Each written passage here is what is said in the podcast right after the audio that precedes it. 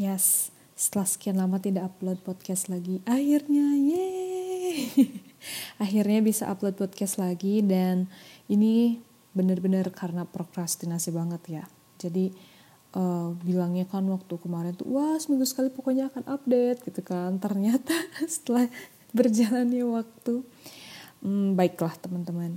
Uh, hari ini sebenarnya hmm, dua minggu yang lalu aku udah pernah record podcast ini bareng teman-teman. Cuman ternyata sepertinya ketika didengarkan kok um, si inti yang ingin disampaikannya malah nggak uh, keluar gitu. Makanya sekarang aku mau record ulang dan sekarang aku akan uh, monolog aja deh sendiri.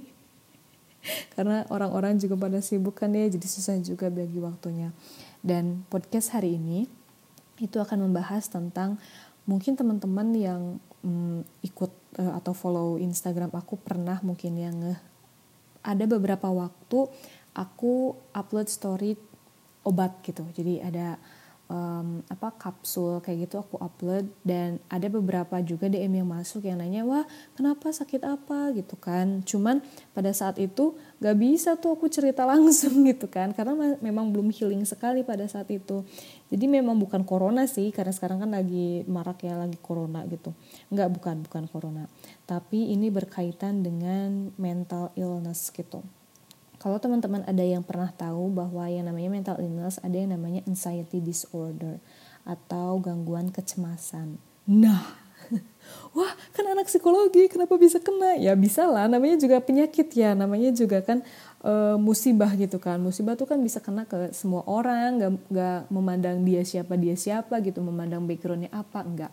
Jadi di awal tahun, mungkin tepatnya tanggal 10 Januari ya, e, aku kena serangan pertama, panik gitu. Nah pada saat itu ceritanya memang kondisinya sedang hate dan memang pas siang harinya benar-benar capek ada uh, rapat lah dan yang lain-lain gitu. Nah tapi gak pernah kepikiran tuh bakalan bisa sampai seperti itu gitu. Seperti itunya seperti apa. Jadi waktu pas tanggal 10 Januari itu um, mungkin jam 10 malam kira-kira 10 jam setengah 11 malam itu kan memang aku tidur sendiri ya di lantai dua. Sementara orang-orang tuh tidur di lantai satu. Uh, adik-adik aku kebetulan waktu itu tidurnya di lantai oh di lantai dua ya mereka juga udah di lantai dua. Tapi uh, aku tidurnya sendiri. Adik-adik aku tidurnya di uh, kamar sebelah. Nah pas jam 10 tuh aku kebangun tiba-tiba kok kebangun? Tapi kebangunnya itu dengan perasaan yang aneh dan sekarang pun aku nggak bisa mendeskripsikan seperti apa itu perasaannya. Tapi pokoknya sangat-sangat aneh sangat-sangat mungkin ekstrimnya ya bukan ekstrim. Dan memang perasaannya pada waktu itu seperti itu. Aku seperti orang yang mau meninggal gitu. Kayak orang yang bakalan kayak punya feeling bahwa wah ini bentar lagi bakalan bakalan meninggal nih gitu. Sampai seperti itu iya bener. Sampai seperti itu. Apa ya? Mungkin kalau misalnya diilustrasikan kayak uh, si ruangan tuh kayak mengecil terus kayak si perasaan tuh kayak deg-degan banget. Bukan perasaan berarti ya e, tubuh itu kayak deg-degan banget. Kayak kayak aduh susah juga ngegambar ini kayak gimana ya. Pokoknya kayak orang mau meninggal aja kayak orang mau meninggal aja. Nah kayak orang mau meninggal karena kayak tanda-tanda gitu ini aku kebangun nih kayak yang mau meninggal. Langsung kepikiran tuh apa coba teman-teman aku tuh langsung kepikiran bahwa aku harus ke kamar orang tua dulu harus minta maaf sebelum aku meninggal gitu. Sampai seperti itu. Jadi akhirnya ketika itu aku langsung bangun aku langsung ke kamar orang tua terus aku langsung meluk tuh ibu aku gitu. Ah uh, apa tuh? Aku tuh bilang apa ya waktu itu wah pokoknya aku minta maaf gitu. Ini aku kenapa aku kenapa? Aku nanya kayak gitu ke orang tua gitu. Karena aneh sekali nggak pernah merasakan ini sebelumnya gitu bener-bener aneh. Aku kenapa aku kenapa? Aku nanya kayak gitu ya ke orang tua orang tua juga kaget gitu. Lah ini kenapa anakku gitu kan mungkin seperti itu ya. Lah ini kenapa gitu? Karena memang uh, sejarahnya aku nggak pernah sakit yang aneh gitu. Maksudnya nggak pernah sakit ya paling sakit sakit batuk demam ya kayak gitu gitu jadi nggak pernah sakit yang kejang yang kayak gitu tuh jarang banget. Makanya aneh banget ketika aku datang ke kamar orang tua malam-malam gitu kan terus ngomong aku kenapa aku kenapa? Kan orang tua juga pasti deg-degan ya gitu. Yang aku tahu ternyata ayahku tuh nelpon juga tuh Pak RT gitu kan di rumah gitu jaga-jaga kalau misalnya aku harus di rumah sakitin gitu kan ketika aku meluk tuh aku ngomong kayak tahu nggak sih teman-teman kayak semua hal yang kita uh, kita merasa dosa gitu ya. Aku punya utang ke si ini gitu aku pernah ngomong kasar ke si ini itu tuh kayak semuanya tuh langsung ada di kepala gitu langsung kayak wah aku banyak dosa banget gitu kayak gitu.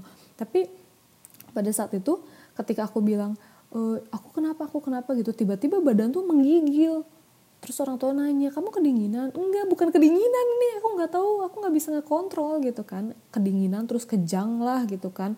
Sampai akhirnya sejam setengah aku dengan kondisi seperti itu sejam pokoknya ya nggak tahu ya nggak sadar gitu kan nggak sadar waktu. Nah akhirnya ketika aku pun udah reda gitu kan si kejang kejangnya si uh, menggigil menggigilnya mau pipis lah gitu kan. Dan pada saat itu aku juga masih belum tahu gitu. Dan lucunya ya teman-teman aku kira aku tuh kena santet orang. Kenapa aku bilang aku kena santet? Karena waktu pas malam-malamnya itu kan aku oh salah teman. Aku bukan kebangun jam 10 tapi kebangun jam 12-an nah aku tuh ngobrol sama teman-teman aku tuh sampai jam setengah 10 malam gitu. Ya jadi kebangun itu jam 12 jam setengah satuan. Waktu pas malam-malamnya pas jam 10 nya itu tuh teman-teman aku kan datang ke rumah ya. Nah ternyata ya aku tuh keingetan kita tuh ngomongin tentang santet-santet kayak gitu. Jadi aku berpikir aku tuh lagi kena santet orang, terus badan aku tuh menolak gitu. Jadi si santetnya tuh mau masuk tapi nggak bisa masuk karena aku tolak. Akhirnya ada reaksi kejang-kejang gitu gitu kan. Aku berpikirnya seperti itu waktu itu. Nah sampai akhirnya ketika udah selesai itu kejang-kejang dan um, apa namanya kejang-kejang dan um, menggigilnya, akhirnya aku mau pipis kan. Mau pipis aja aku tuh sampai deg-degan karena khawatirnya ketika pipis tiba-tiba aku tergeletak aja gitu di kamar mandi. Kan banyak ya kasus yang seperti itu gitu. Sampai sampai apa ya sampai ketika aku di kamar mandi tuh kayak e, berusaha untuk ngomong gitu dengan dengan orang luar. Berusaha untuk ngomong dengan orang tuku karena khawatirnya kalau aku nggak ngomong aku diem aja badan aku tuh malah jadi diem gitu. Kalau diem malah jadi beneran meninggal gitu. Itu yang aku khawatirkan. Nah pas besoknya pas uh, pagi-paginya akhirnya pas pas saat itu aku tidurnya di kamar orang tua aku. Nah pagi-paginya kan aku kuliah tuh ya kuliah seperti biasa banget gitu kayak gak terjadi apa-apa malamnya. Nah pas keesokan harinya tuh kembali lagi seperti itu karena pada waktu itu aku nggak tahu gitu kalau itu tuh serangan panik gitu. Pas besoknya pas malam-malamnya lagi kan aku tidurnya sendiri lagi ya ternyata serangannya muncul lagi dengan perasaan yang seperti aku tuh mau meninggal. Deg-degan jantungnya gitu. Terus pokoknya otak tuh buruk banget gitu lah mikirnya gitu. Kayak wah ini mau aku waktunya udah mau habis nih aku waktunya udah, udah mau habis nih kayak gitu. Jadi bener-bener kayak negatif banget lah gitu. Nah pas hari ketiganya itu kejang-kejang lagi lah aku. Ketika waktu malam-malamnya akhirnya aku dibawa lah gitu ke klinik 24 jam. Karena kalau mau dibawa ke IGD itu IGD penuh banget gitu di rumah sakit terdekat tuh Nah, ketika dibawa ke klinik 24 jam, aku kaget loh karena dokter tuh mendiagnos aku kena mah. Padahal sebelumnya kan kalau mah itu ada riwayat ya, setahu aku. Nah, ketika dokter ngediagnos ini mah mah katanya gitu, ini kena mah kamu tuh. Aku bingung ya karena sebelumnya kan aku nggak pernah ke diagnos punya mah. Maksudnya makan aja baik-baik aja gitu, sehari makan tiga kali. Terus kalau misalnya uh, ini makannya tuh banyak banget gitu kan nggak pernah sedikit. Maksudnya aku nggak pernah kelaparan gitu istilahnya. Nggak pernah yang sakit perut lapar atau gimana. Tiba-tiba dokter ngediagnos punya penyakit makan aku juga ah aneh gitu. Ah kenapa nih punya punya mah? gitu. Dan ternyata dokter juga ngediagnos aku kena hipokalemia. Hipokalemia itu kalau yang teman-teman belum tahu uh, itu tuh penyakit di mana kita tuh kekurangan kalium. Jadi ketika tubuh kita kekurangan kalium, tubuh kita tuh akan kejang-kejang. Nah, kenapa dokter ngediagnos aku kena hipokalemia? Itu karena dilihat dari simptom aku, aku kan kejang-kejang ya ketika sebelum pergi ke klinik itu. Akhirnya aku di situ diinfus dan langsung pulang lagi sebenarnya nggak sampai dirawat. Karena aku udah punya ketakutan untuk tidur sendiri ya gitu. Akhirnya setiap malam itu aku struggling banget gitu. Ketika mau tidur tuh kayak aduh capek banget aduh takut banget gitu. Ini pasti bakalan datang lagi perasaan kayak mau meninggalnya dan beneran gitu. Tiap mau tidur tuh perasaannya datang lagi. Jadi ketika aku kemarin itu ya dengan kondisi yang seperti itu jadi jam 8 tuh aku harus sudah tidur. Karena khawatir banget kalau misalnya ruangan itu sudah sepi. Kayak aku tuh sendiri itu tuh udah deg-degan banget kalau misalnya jam 8 kan orang-orang di bawah tuh masih kayak kedengeran uh, makan kedengeran ngomong gitu kedengeran nonton TV gitu kan. Itu aku masih kayak oh oke okay, ini nggak apa-apa ini nggak apa-apa gitu. Aku bisa tidur aku aku aman aku nyaman gitu. Tapi ketika udah jam 10 ke sana itu langsung langsung datang lagi tuh perasaannya. Jadi ketika aku rasakan gitu ya si gang si serangan ini datang tuh setiap jam 10 sampai jam 3. Jadi kalau udah jam 3 ke atas itu perasaan deg-degan, perasaan e, cemasnya tuh udah nggak ada, udah hilang gitu. Ketika itu waktu e, masih berada di fase seperti itu, aku kan langsung ini ya langsung eh, nggak e, mau gitu tidur sendiri. Akhirnya setiap jam 10 kalau misalnya aku kebangun, maksudnya ketika aku tidurnya pagi gitu ya jam 8 gitu jam 8 malam maksudnya bukan pagi 8 8 pagi beneran ya. Maksudnya ketika bang tidur jam 8 pagi jam 8 malam uh, terus kan kebangun jam 10 ya selalu itu. Aku selalu langsung ke bawah gitu ke kamar orang tua. Nah akhirnya aku memutuskan lah ini aku nggak bisa nih kalau tidur sendiri gitu. Aku takut banget. Akhirnya beberapa waktu aku tidurnya di bawah di rumah orang tua. Tapi sebelum itu sebelum aku tidur di bawah hari ketiganya kan dibawa ke klinik itu kan didiagnos mah e, diinfus kemudian hipokalemia juga akhirnya aku pulang dengan kondisi yang baik-baik saja gitu. Ketika ketika siangnya padahal malamnya tuh hektik sekali gitu. Siangnya aku kuliah biasa gitu kan ngobrol dengan teman biasa kayak orang yang gak apa ya kayak orang yang normal aja gitu. Kayak orang yang kemarinnya tuh nggak kenapa kenapa gitu. Pas malam-malamnya wow itu struggle-nya struggle banget gitu kan sampai aku tuh kalau tidur mau mencoba untuk tidur sendiri tuh lampu harus mau dihidupkan. Terus aku mencoba untuk baca buku supaya uh, apa ya supaya ngantuk. Kalau ngantuk kan langsung lep gitu kan tidur. Karena masalahnya mau tidur aja aku tuh deg-degan gitu deg-degan. Deg-degan aja itu tuh si serangan panik itu gitu deg-degan banget. Nah akhirnya ketika uh, dikasih buku tuh suruh baca ketika mau tidur pun itu jam 12 ya gak bisa kalau misalnya tidur dimatiin lampunya. Padahal normalnya aku kalau tidur lampu dihidupin tuh nggak bisa tidur gitu kan. Ya namanya juga lagi kena ini ya lagi kena musibah gitu kan. Kalau kemarin kan simptomnya itu kejang dan menggigil ya gitu. Nah ternyata beberapa hari kemudian itu gejalanya malah jadi ke sesak nafas. Waktu pas sesak nafas akhirnya aku dibawa lagi tuh ke klinik yang sama dengan dokter yang berbeda ternyata. Jadi ketika dokter yang pertama kan mendiagnos aku kena hipokalemia ya.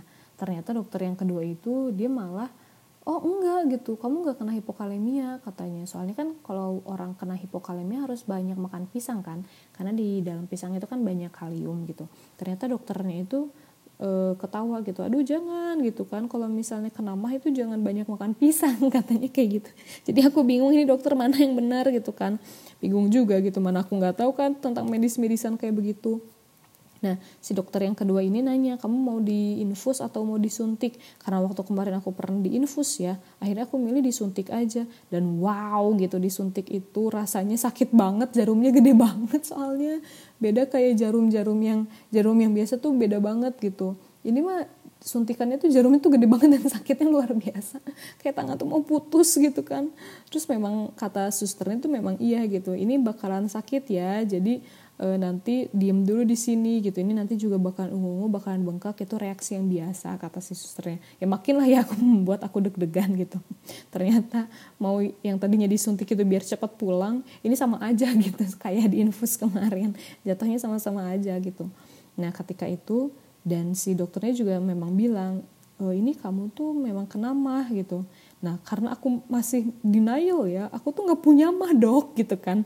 Akhirnya aku ngobrol tuh sama dokternya. Dok kenapa ya kok aku bisa kena mah ya? Soalnya riwayat aku nggak pernah punya mah terus juga aku makan baik-baik saja sehari tiga kali. Ini kenapa kena mah ya? Dan dokternya ngedengerin bla bla bla bla. Aku lupa ya dokternya ngomong apa. Tapi intinya ya bener gitu aku kena mah gitu intinya. Pulang ke rumah besok harinya pas pagi-paginya aku tuh cari tuh kenapa aku bisa mah padahal aku tidak memiliki riwayat mah? Bahkan makan aku tuh sangat baik banget gitu. Nggak pernah aku nggak makan gitu. Nah akhirnya ketika aku cari-cari aku menemukanlah ternyata yang namanya mah itu itu biasanya komorbid dengan anxiety jurnal yang aku baca. Itu kalau misalnya di jurnal itu ada yang uh, penyakit GERD dan anxiety itu memang mereka biasanya sejalan gitu.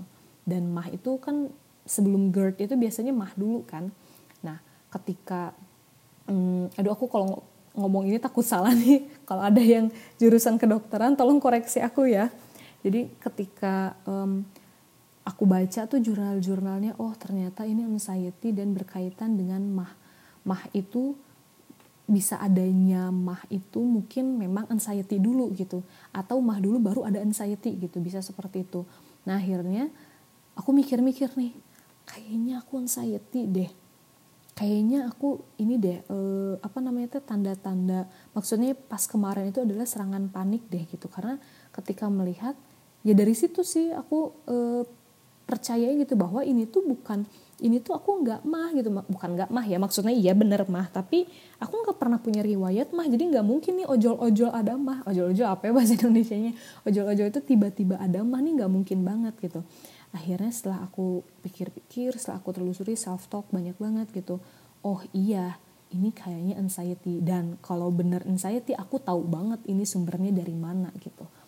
Nah akhirnya ketika aku sudah tahu nih sumber si triggernya ini dari mana aku ngomong lah ke orang tuaku gitu kan bahwa ini tuh sebenarnya aku tuh bukan sakit fisik gitu tapi sebenarnya aku awalnya tuh sakit mental yang menyebabkan ke sakit fisik. Senangnya orang tua aku tuh menerima karena aku juga khawatir gitu kan ada omongan-omongan yang gak enak itu dari orang tua yang menyebabkan ternyata uh, si anxiety aku ini makin parah gitu kan aku memang waktu itu ngomongnya belum anxiety ya masih gejala anxiety karena belum didiagnos sama psikolog atau sama psikiater. Jadi waktu itu aku masih ngomongnya gejala anxiety. Nah ketika waktu itu aku tahu banget uh, si triggernya apa dan memang faktor terbesarnya adalah orang tua. Karena kuliah aku merasa baik-baik saja dan dengan pekerjaanku sebagai konselor di sekolah pun aku merasa sudah baik-baik saja gitu. Karena sebelumnya aku pun pernah juga ke psikolog gitu kan. Nah pada waktu itu aku ngomongin lah dan aku langsung ngomongin e, terus terang tuh ke orang tua bahwa sebenarnya yang membuat aku anxiety itu adalah ya memang faktor keluarga dan ini ini ini ini ini. Dan itu tuh kayak ini tahu gak sih kayak istigosa.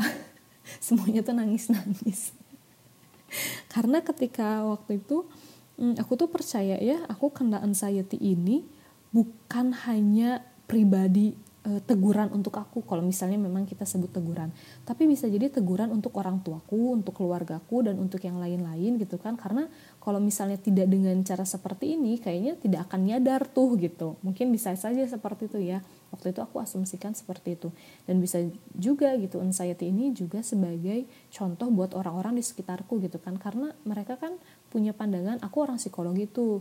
Orang psikologi berarti yang bisa menyelesaikan masalah ngerti banget tentang masalah mental tapi ternyata kan orang psikologi juga bisa kena penyakit mental. Orang psikologi yang mengerti aja bisa kena apalagi orang awam kan gitu ya. Nah waktu itu tuh aku sangat alhamdulillah banget ya pada waktu itu tuh karena alhamdulillah gitu aku akhirnya bisa mengeluarkan unek-unek tentang keluargaku sendiri langsung ke orang tuaku karena mungkin orang tuaku juga melihat ya betapa struggle-nya aku waktu itu sampai dua kali masuk klinik di di infus disuntik selalu kejang-kejang selalu uh, apa namanya tuh selalu sesak nafas gitu pas malam-malamnya tuh selalu ini juga selalu meriang juga padahal nggak ngerasa kedinginan karena tangan tuh apa ya tangan tuh sampai dingin banget gitu sampai seperti itu gitu. Jadi kan bener-bener melihat kestrugglean aku dan ini nggak main-main gitu kan ini bener-bener nggak main-main gitu. Akhirnya pun ketika itu langsunglah di situ aku bilang pokoknya aku butuh untuk pergi ke psikiater gitu kan. Kenapa ke psikiater? Karena ini sudah menyangkut ke bagian fisik gitu. Kalau misalnya mengenai traumanya pokoknya istilahnya mengenai triggernya ya tentang kenapa aku bisa anxiety aku sudah tahu gitu. Aku sudah mengakui aku sudah merasa iya benar aku memang punya masalah ini. Itu memang sudah tapi kan ketika tidur aku sangat terganggu ya makanya aku butuh pergi ke psikiater. Karena kalau kita pergi ke psikiater psikiater itu akan memberikan kita obat di mana kita tuh bisa apa ya di mana si obat itu tuh bisa mengurangi simptom-simptom kita gitu gejala-gejala kita yang mengganggu aktivitas keseharian kita. Waktu itu aku pergi ke psikiater dokter Iwan di Soekarno Hatta. Dan uh, yang aku senang ya aku senang banget tuh karena aku diapresiasi sama dokter Iwannya dokter Iwan tuh ngomong kayak gini ke aku wah kamu tuh untung kamu anak psikologi ya jadi kamu mengerti gitu. Maksudnya ketika ada perasaan seperti ini tuh kamu tahu gitu bahwa ini tuh masuknya ke mental gitu bukan ke fisik-fisik belaka. Karena kalau misalnya bukan basicnya psikologi atau ya psikiater gitu ya kedokteran gitu eh, kejiwaan itu orang-orang mikirnya pasti ini hanya penyakit biasa gitu. Penyakit yang mah yang akhirnya deg-degan itu karena ada mahnya mungkin itu mungkin orang-orang awam akan berpikir seperti itu. Tapi kalau aku itu kan langsung berpikirnya ini kayaknya bukan uh, murni fisik aja nih ini kayaknya ada mentalnya gitu. Makanya langsung aware langsung memutuskan untuk ke psikiater dan aku mendapatkan apresiasi sama dokternya gitu. Kan seneng banget ya diapresiasi gitu kan. Nah akhirnya e, dokternya tuh bilang benar ini tuh sudah masuk ke anxiety tapi memang bukan generalized anxiety disorder. Karena kalau generalized anxiety disorder itu minimal 2 tahun gitu kan. Ini kan aku baru sebulan. Mungkin tiga mingguan lah ya. Tiga mingguan aku akhirnya memutuskan ke psikiater. Makanya dokternya itu e, apa ya ngasih obatnya itu cuma nggak yang sebotol kayak gitu loh. Biasanya kan kalau kita nonton drama Korea yang tentang uh, penyakit mental gitu kan suka si pasiennya dikasih obatnya itu sebotol sebotol gitu kan. Kalau misalnya aku kemarin itu dikasih obatnya itu adalah hmm, kapsul bentuknya uh, dan dicobanya itu untuk satu minggu. Jadi itu dosis untuk satu minggu sehari dua kali. Nah ternyata si obatnya itu memang susah banget coy dicarinya gitu. Aku ke kimia farma ke apotek-apotek yang lain gitu kan. Ternyata kata apoteknya itu obat yang dari psikiater itu harus ditebusnya ke apotek juga yang ada psikiaternya gitu. Jadi aku dikasih tahu ditebusnya itu ke apotek mentari yang ada di Cicadas gitu. Dan itu harganya 150 ribu gitu. Nah waktu aku minum obat tuh memang obatnya itu kayaknya memang untuk tidur ya. Jadi e, membuat kita cepat mengantuk ketika itu kan aku minumnya sehari dua kali dan itu tuh malah jadi keganggu ketika aku kuliah. Kuliah tuh malah jadi ngantuk banget bawaannya. Akhirnya setelah tiga hari setelah aku rasakan ternyata pas malam-malam itu nggak terlalu ada simptomnya keluar banyak gitu. Aku bilang tuh ke dokternya dok boleh nggak kalau aku makannya sehari sekali? Soalnya ternyata bikin ngantuk banget kata aku tuh kayak gitu ya. Terus akhirnya dokternya bilang ya nggak apa-apa gitu kalau misalnya memang uh, kamu merasa baik-baik saja ketika tidur maksudnya tidak sedeg-degan waktu dulu ya nggak apa-apa sehari sekali gitu. Oke dan akhirnya aku sehari sekali minum obat itu gitu. Dan ditambah uh, effortku yang lain adalah karena yang bikin aku deg-degan itu kan ketika aku bangun gak ada orang gitu kan ya. Itu yang paling bikin aku deg-degan itu. Jadi aku meminta kerjasama dengan adikku untuk tidur bareng sama aku. Padahal sebelumnya aku nggak mau banget tidur bareng sama orang lain gitu kan. Makanya ketika waktu kemarin tuh aku sampai memutuskan mengajak adikku untuk tidur bareng tuh ada suatu wow gitu suatu hal yang aneh sekali gitu. Karena ya tadi itu ya aku nggak biasa tidur bareng gitu. Nah akhirnya ketika uh, tanggal 7 Februari obatku habis gitu kan. 7 Februari obatku habis dan simptom-simptomku juga sudah sangat-sangat-sangat berkurang banyak. Tapi ketika tiga hari setelah itu setelah obatnya habis itu malah aku dapat mimpi buruk banget. Empat kali berturut-turut aku mimpi buruk. Jadi ceritanya tuh yang paling aku inget ya gitu si mimpi itu aku tuh naik angkot. Terus di angkot itu tuh kayak ada orang yang jatuh gitu. Ada orang yang jatuh dari motor gitu. Makanya macet banget gitu. Dan ketika aku lihat kok kayaknya ini mah bukan jatuh dari motor. Tahu nggak sih teman-teman yang terlihat itu apa setelah aku ngelihat ke jendela gitu ya dari angkot itu kepalanya buntung. Hah aku tuh kan langsung deg-degan ya langsung ini lagi gitu. Tapi aku di situ belum bangun kondisinya masih tidur gitu. Kepalanya buntung dan ternyata bukan hanya satu orang di depannya lagi ketika angkotnya ngelewatin itu tuh banyak banget yang jatuh dari motor gitu kepalanya buntung semua gitu. Ternyata ketika aku lihat itu tuh jadi ada tiang listrik jatuh terus uh, si listriknya itu kayak apa yang nggak ngerti pokoknya namanya mimpi kan kadang suka nggak nyambung ya. Pokoknya karena listrik aja jadi mereka tuh jatuh dari motor terus yang anehnya itu kepalanya itu semuanya tuh pada buntung. Terus karena kepalanya buntung otomatis darahnya pada keluar kan. Dan darah tuh akhirnya memenuhi jalan gitu. Dan banyak banget orang-orang yang sholat mayat gitu di pinggir-pinggir jalan. Dan itu tuh bener-bener wow scary sekali gitu kan. Itu tiga hari setelah obatku habis tapi setelah itu keesokan harinya ini mungkin kalau aku berpikirnya kenapa aku bisa mendapatkan mimpi itu karena memang uh, itu ya perasaan apa namanya perasaan yang khawatir karena timbul lagi khawatir timbul lagi gitu si perasaan paniknya itu. Jadi termanifestasikannya itu ke dalam mimpi gitu. Itu tuh bener-bener wah takut banget lah gimana ya perasaan orang takut gitu kan. Nah terus juga waktu itu hmm, ketika masuk ke bulan Maret itu memang sudah benar-benar rilis. Jadi memang aku sudah tidak minum obat lagi.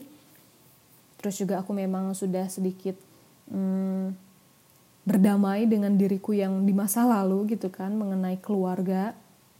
Dan eh, tanggal 4 Maret itu kan aku tidur sendiri tuh mencoba untuk tidur sendiri. Jadi memang pada waktu itu kesempatannya adalah adikku tuh ketiduran di bawah. Biasanya aku tuh selalu mm, ngejemput gitu adik-adikku untuk tidurnya di atas gitu. Maksudnya mah itu untuk kepentingan aku sendiri ya sebenarnya. Karena aku khawatir banget kalau tidurnya sendiri. Tapi pada tanggal 4 Maret kemarin itu aku benar-benar kayak nggak kalau misalnya tidak dicoba sekarang itu aku nggak akan bisa-bisa nanti tidur sendiri lagi gitu kan akhirnya aku membiarkan tuh perasaan yang deg-degan perasaan yang khawatir perasaan yang pokoknya perasaan yang menakutkan itu kembali datang lagi gitu cuman di situ aku self talk ke diri sendiri bahwa aku itu aman, aku itu nyaman, bahwa Allah itu sayang sama aku gitu kan. Nah, karena waktu kemarin-kemarin kan namanya juga orang yang dikasih musibah pasti yang namanya ibadah itu makin rajin ya gitu. Sholat sunnah itu makin sering gitu kan. Tapi di satu sisi aku itu merasa sholat sunnah yang aku lakukan itu kayak tidak ikhlas gitu.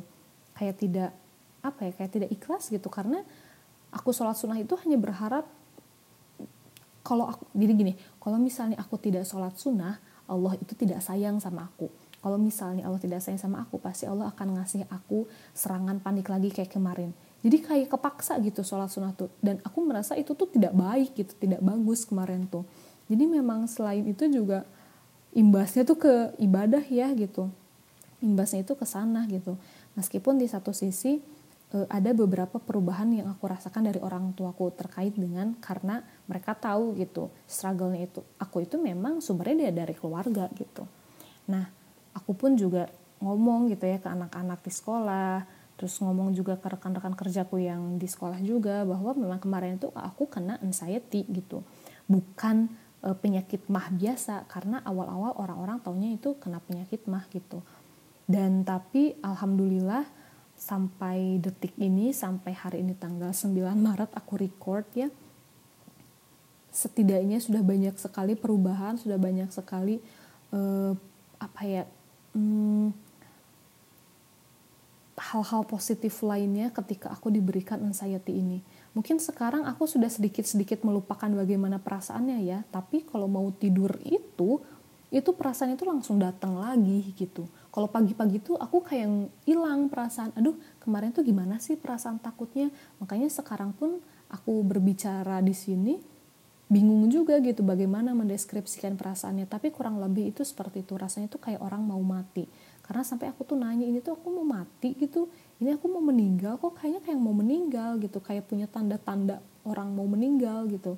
Karena langsung minta maaf tuh ke orang tua waktu pas pertama kali itu ya. Hal yang bisa aku ambil adalah aku tuh seneng banget sebenarnya kena penyakit anxiety ini. Bukan bukan takabur ya maksudnya bukan sombong seneng wah akhirnya gitu ya bukan. Tapi di satu sisi aku bisa memperlihatkan kepada orang lain yang mereka tuh tentang kesehatan mental tuh masih kayak ini banget nyinyir banget gitu ya bahwa aku aja yang basicnya mengerti tentang kesehatan mental itu bisa loh kena gitu. Kena itu ya karena memang aware. Bisa jadi di luar sana juga mereka tuh sebenarnya kena cuman ya mereka belum terdiagnos aja gitu. Mereka merasa baik-baik aja gitu.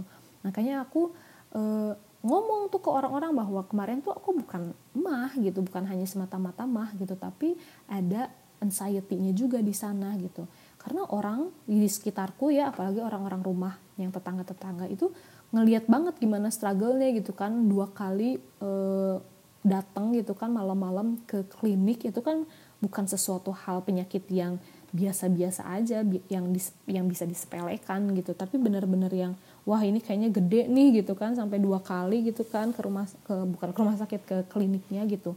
Makanya di situ aku bisa memperlihatkan bahwa nih aku aja yang basicnya tentang kesehatan mental mengerti banget aja bisa kena gitu. Makanya aku nggak malu tuh ngomong ke orang-orang bahwa aku tuh kena anxiety gitu. Terus juga selain itu ini tuh kayak teguran juga buat orang tuaku, buat orang-orang di sekitarku gitu kan, terutama buat orang tuaku. Karena kalau misalnya tidak kena anxiety begini, aku ngomong terus terang kan pasti ada kekhawatiran aku dicap anak durhaka kan ya, karena mengomentari gaya parenting orang tuaku seperti apa. Tapi ketika aku punya anxiety ini, ya orang tuaku mengerti akhirnya gitu bahwa oh iya ternyata memang bisa saja gaya kita mendidik anak itu salah gitu dan akhirnya berimbas seperti ini dan itu pun mengakibatkan orang tuaku lebih paham kepada anak aku karena di situ bilang gitu aku nggak mau tuh nanti kalau aku punya anak anak aku merasakan hal yang sama denganku itu langsung nangis bombay itu semuanya kan ketika aku ngomong kayak gitu. Tapi memang bener gitu nggak mau banget gitu. Makanya orang tuaku pun sedikit hati-hati kalau misalnya sekarang ke adik-adikku. Karena mungkin melihat aku gitu ya yang anak pertama sampai merasakan kejadian seperti itu kan berarti itu efeknya gede banget gitu kan. Nah itu sih. Jadi akhirnya aku bisa dirilis ngomong ini. Ya alhamdulillah. Oke mungkin sebenarnya masih banyak lagi yang pengen aku omongin tapi kayaknya yang pentingnya sudah aku sampaikan semua. Oh ya dan teman-teman mungkin e, di minggu depan aku akan upload lagi tentang fear of death. Jadi ini sangat berkaitan sekali dengan perasaan yang aku rasakan kemarin kayak takut banget mau mati karena memang awalnya kan podcast ini direkam barengan sama teman-temanku ya. Cuman pas awal-awal ketika didengerin kok kayaknya nggak nyampe nih pesan yang ingin aku sampaikan ke orang-orang gitu tentang anxiety ini gitu. Jadinya akan aku upload berbeda gitu di waktu yang berbeda. Oke deh teman-teman terima kasih sudah mau mendengarkan. Dan kalau misalnya kalian pun merasakan hal-hal yang tidak nyaman, kalian boleh kok langsung datang ke psikolog atau ke psikiater. Kalau ke psikiater itu mungkin memang yang sudah mengganggu sekali gitu kondisi fisik kalian itu mengganggu banget ke aktivitas sehari-hari kalian. Jadi jangan takut untuk dicap orang gila, jangan takut untuk dicap yang aneh-aneh karena yang butuh bantuan itu kalian. Oke, terima kasih dan sampai jumpa.